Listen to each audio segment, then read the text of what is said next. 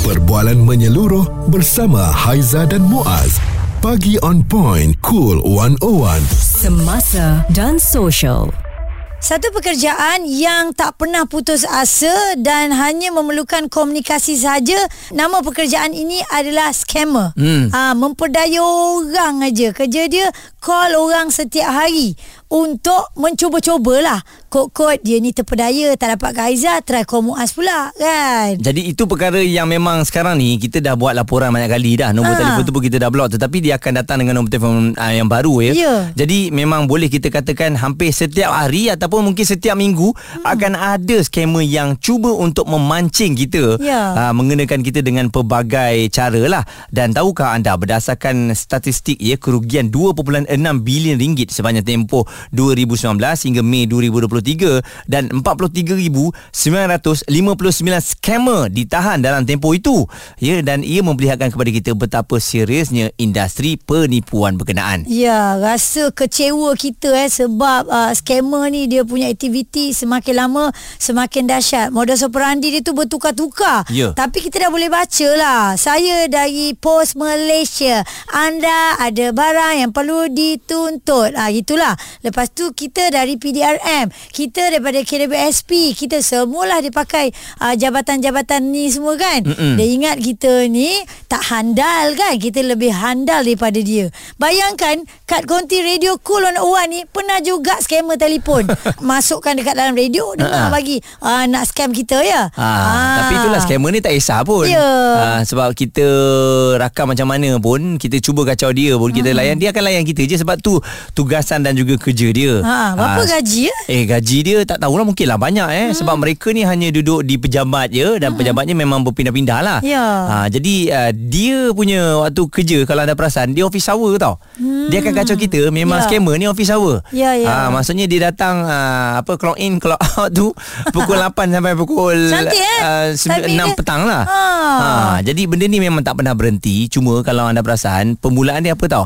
Nombor telefon kita ni telah dijual kepada pihak tertentu kan. Macam mana scammer boleh dapat nombor telefon kita? Dan yang paling latest sekali eh Yang popular dekat telegram hmm. Tiba-tiba Eh dah dapat ke Aku ni pun tengok Dah dapat apa Sebab nama tu adalah Kita save nama kawan kita Betul. Sekali tengok Okey kita dah dapat Jangan lupa untuk claim ah, Dia bagi pautan Ha-ha. Sedangkan kawan kita uh, Untuk telegram Dia dah tak pakai dah nombor tu Banyak kat telegram Dahsyat, eh? Kebanyakan kawan-kawan kita Dah tak pakai nombor-nombor tu Jadi hmm. anda kena Make sure anda tanya dulu Dekat pautan lain Kawan kita Lepas tu make sure Betul ke nombor ni kau ada kat telegram? Kalau dia kata ada Berarti dia lah tu. Kalau tidak Jangan percaya. Banyak yang kena tipu. Dan ada pun yang dah bagi. Eh boleh tak aku nak pinjam RM3,000 Kawan ni kesian bagi. Hmm. Rupanya Itu bukan dia Ya rugi hmm. Jadi hari ni kita nak tanya Mungkin anda ada pengalaman Atau cara tersendiri lah Untuk mengelak scammer ni hmm. Yang menelpon kita setiap hari Dan kita juga akan bersama Dengan uh, pihak polis ya Ya. Untuk mengetahui uh, Dari sudut mereka Ataupun bahagian mereka Bagaimana menangani scammer Yang saya rasa hampir wujud uh, Di semua tempat hmm. Dan menelpon kita dengan pelbagai cara Haiza dalam 100 orang dia telefon Ha-ha. Satu mesti kena Mesti Itu dah, Mestinya. dah dah dah memang confirm Sebab tu kita Jangan pernah berhenti Untuk mengingatkan semua Mm-mm. Diri kita Diri uh, keluarga kita Mak ayah kita paling kita risau Ya. ha. Responsif menyeluruh tentang isu semasa dan sosial. Pagi on point bersama Haiza dan Muaz. Di Cool 101. Hati-hati kalau awal pagi lagi dah ada orang yang tak dikenali telefon anda, maksudnya mereka dah mula tugas dah ya. Dia senang macam tu je lah. Siapa tu? Hello? Ah, Siapa? Hello, saya scammer. Oh ada ke scammer mengaku dia scammer? Tak, selalunya dia akan macam-macam lah dari yeah. uh, apa LHDN lah kan dan uh, memang saya pernah tengok orang kena scam depan-depan ni dan hmm. bila kena waktu tu kebetulan pula dia tak bayar hmm. uh, cukai eh LHDN pula yang telefon uh, memang kelang kabut lah member. Jadi Betul. itu yang scammer paling suka. Hmm. Uh, dalam kelang kabut kita tu dia boleh tiaw kita lepas tu akhirnya duit kita juga lesap. Ha, dalam diam terkena juga. Okey, apa kata kami bawakan kepada anda ini ASP Rahmat Fitri Abdullah, Ketua Bahagian Siasatan Jenayah Komersial IPD Sentul dan beliau juga adalah duta anti scam. Agaknya duta anti scam ni pernah kena scam juga ke tuan? Uh, awak tanya saya? Ha ah. Ya. saya saya pernah kena scam dengan kawan tapi tu bukan scam nama dia tu kena kencing. yang itu ada, lain tak ada. Oh, okey. Tapi tuan kan bila cerita pasal scammer ni, uh, dekat dalam media sosial pun tak silap saya ada kok grup yang scammer mana telefon hari ni agaknya eh. Macam mana kita nak mengelakkan diri kita ni daripada terus tertipu tuan? Okey, uh, senang je Aizah. Uh, ikut je tips ni, awak amalkan dan ikut awak takkan kena scam. First sekali bila awak terima call, terima call eh bukan awak call tau, awak terima call. Mm-hmm. Awak terima je call, ada suara komputer bercakap. Sila tekan satu. Oh. Sila tekan kosong. Ah itu scam lah tu. Ha ah. Maknanya kalau kita nak selamat daripada kena scam, awal-awal tu kita dengar kalau kita tahu tu suara komputer kita letak kita dah selamat dah. Itu hmm. yang pertama. Jangan layan eh. Ha, jangan layan.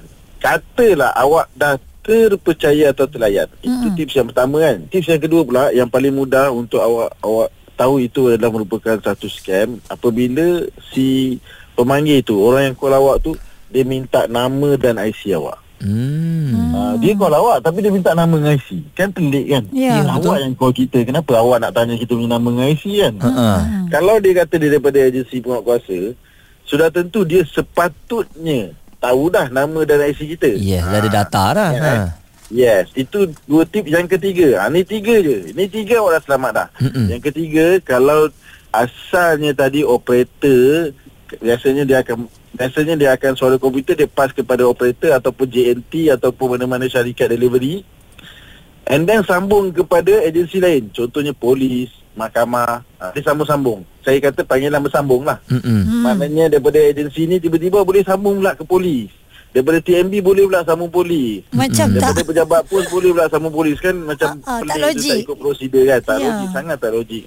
So panggilan yang bersambung-sambung itu adalah merupakan petanda itu merupakan panggilan daripada scam ini tiga tips ni paling mudah paling mudah confirm mau takkan kena scam Tapi tuan dalam uh, mudah-mudah tiga step ni masih lagi ada orang kita yang kena tipu eh sebab tengok pada statistik memang tiap tahun ada je yang kena. Maksudnya ada orang yang tak cakna juga mengenai perkara ni lah. Betul. That's why kita penting ilmu itu. Kita Mm-mm. kena tahu SOP dan prosedur. Orang yang ikut SOP dan prosedur, dia takkan kena scam.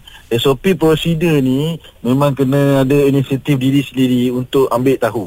Ataupun dia fikir secara logik je, secara normal. Mana ada orang call aku tapi dia pula nak tanya nama IC aku. Mm-mm. Kan? Mana ada uh, pejabat pos tiba-tiba sambung pula kepada uh, pada PDRM. tak ada eh. Benda-benda tu tak ada. That's why penting untuk kita ni tanggungjawab kita bersama untuk menyampaikan info ni pada semua orang. Ya. Uh, kita tak boleh salahkan orang yang tak tahu tu sebab Yelah kadang-kadang Dia dia, tahu. orang yang memang tak tahu kan Hmm. Duduk kampung dia jarang dapat info That's why peranan kita semua Semua orang Mm-mm. Bukan saya je kita nak fight scam kan Awak pun sama mainkan peranan awak untuk share benda ni Ya. Mm-mm. Tuan, sekiranya kita terkena lah, apa yang patut kita lakukan ni sebagai orang yang terkena lah daripada scammer ni?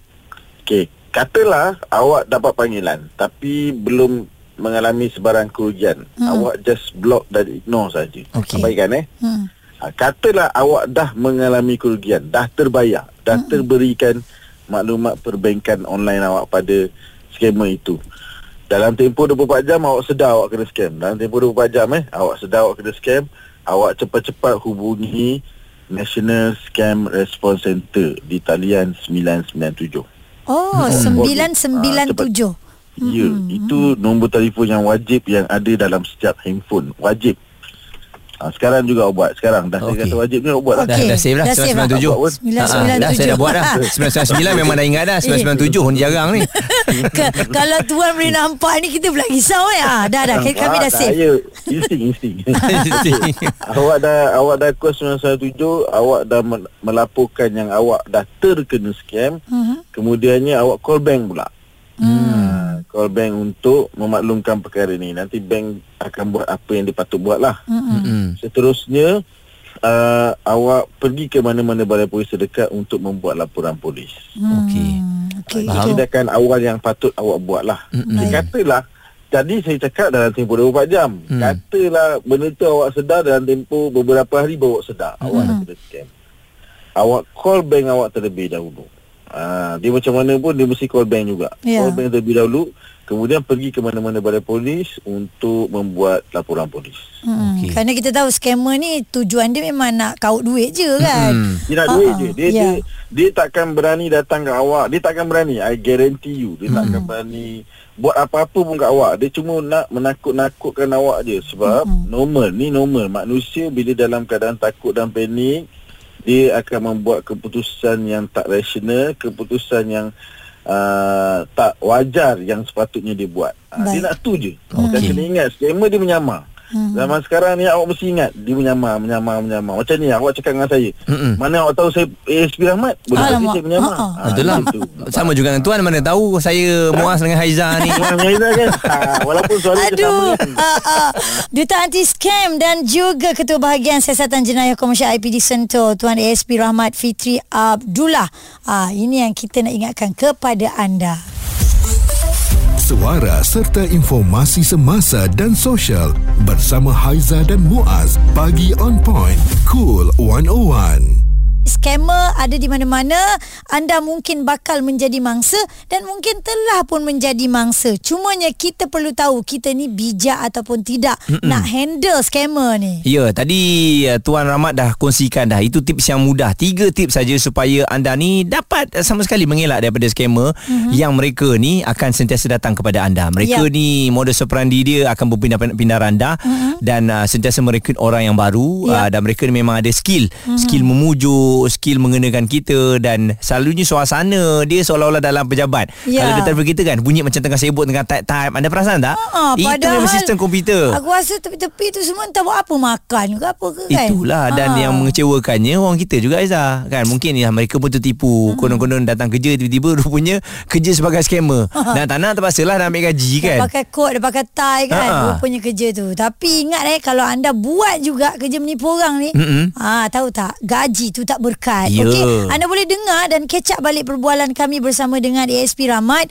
Menerusi aplikasi Audio Plus Dan kita dapat kiriman WhatsApp Ini yang dikongsikan uh, Oleh Comat Dia kata Kadang kat phone masuk call Yang tak ada nama yang tertentu Kita tak payahlah angkat Mm-mm. Dan tentu-tentu tu scammer Kalau orang tu ada benda urgent Mesti dia akan WhatsApp Betul. Saya Ha. pun mengambil uh, cara yang sama juga. Ya. Uh, kalau orang tak kenal memang saya tak akan angkat. Uh, Selalunya kalau kita lah ada masalah macam mana pun kita akan WhatsApp eh call jap call jap. Ya. Dia ni muas ni muas ni. Uh, contohnya begitulah. Ya, betul. Okey dan ini juga ada pandangan daripada Rafida. Kes ni terjadi masa dekat office lah dalam pukul 11 lebih pagi. Saya tengah buat kerja. Tiba-tiba phone bunyi sebab kita tengah balik buat kerja. So phone bunyi ah, terus angkat. Dia kata nama puan uh, ada utang dekat credit card. I kata I tak pernah ada bank ni untuk credit card. Dia kata tuan kena jelaskan duit ni. I kata I tak boleh nak jelaskan sebab I I tak ada apply apa-apa card kat sini. Oh macam tu that means orang dah guna puan punya uh, IC. So dia tanyalah. So uh, IC puan uh, berapa nombor dia?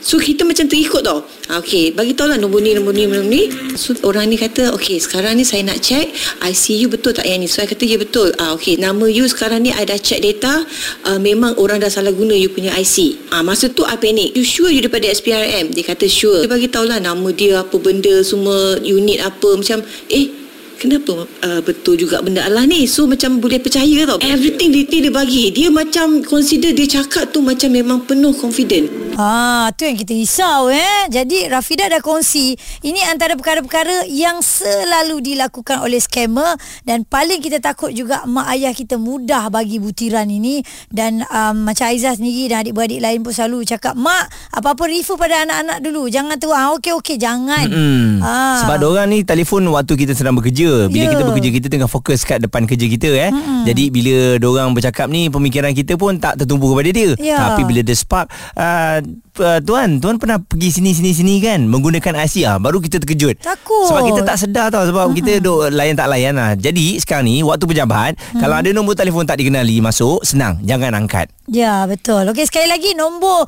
yang patut anda call Sekiranya anda di scam mm-hmm. Adalah 997 Itu arahan daripada Tuan Rahmat Duta Anti Scam Okey dan kemudian kalau ditipu dalam masa 24 jam jangan lupa untuk telefon pihak bank bagi tahu anda dah kena scam. Dan pergi juga ke Balai Polis Berdekatan ya Suara serta informasi semasa dan sosial bersama Haiza dan Muaz. Pagi on point. Cool 101.